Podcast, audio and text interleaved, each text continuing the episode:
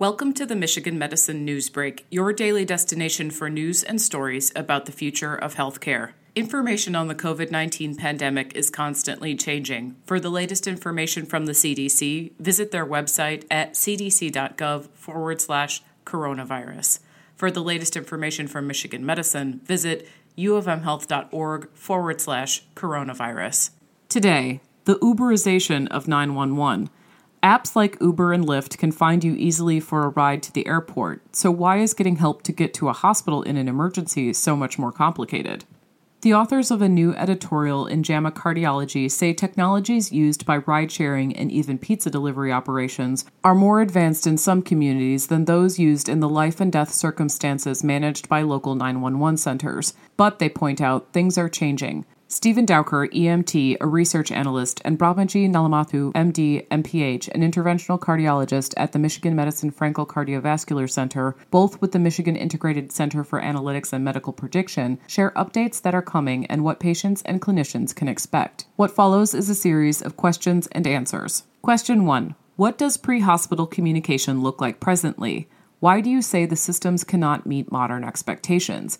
Dowker and Nallamothu respond at present, pre hospital communication systems don't measure up to customer equivalents. Many 911 centers around the country are operating old technology that just can't process the same richness of data as consumer devices like location services and video streaming.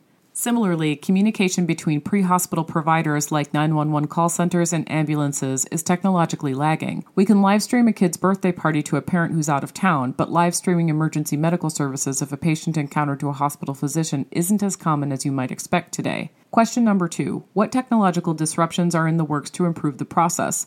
Dowker and Nallamothu respond Next Generation 911 or NG 911 and FirstNet are two big overhauls we discuss in our article. These disruptions are leading to a quote, Uberization of pre hospital communication systems. NG 911 puts in place an infrastructure our 911 systems need to capture today's data streams. This will allow 911 centers and pre hospital providers to leverage rich information now available from devices like smartphones that are in everyone's pockets. FirstNet is a relatively new broadband network designed specifically for pre hospital providers and first responders. It facilitates communications between, for example, a paramedic in the field and a physician at the hospital. Question 3 Does the COVID 19 pandemic have any impact on those changes or need for those changes?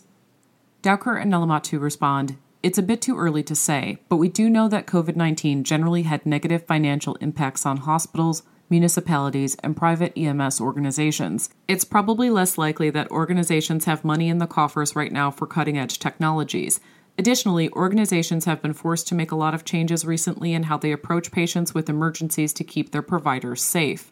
With so much uncertainty in the air, changing up something as big as a communication workflow may not make a lot of sense right now, so there might be delays in reaching our idealized vision over the next year or so as we adjust to the pandemic. Question 4 what should cardiologists and patients take away from this?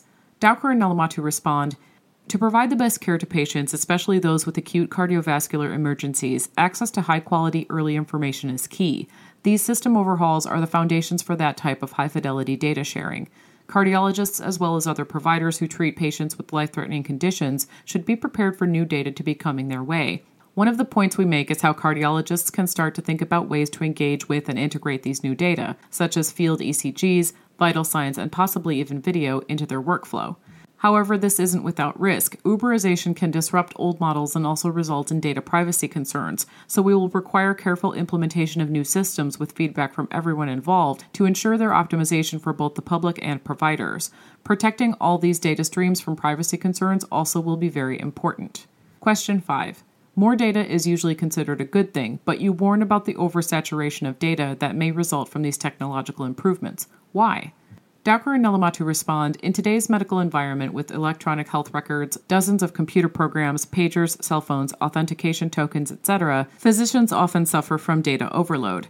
As pre hospital data makes its way into the hospital setting, the last thing we need is for it to just become another chirp in a chorus of alerts. Hospitals and EMS systems will have to collaborate to determine what data is valuable and how it can be presented in ways that improve care. We don't want doctors slowed down by the process of sifting through too much unnecessary information when they're trying to provide emergency care. For more on this story and others like it, please visit www.uofmhealth.org forward slash health blogs.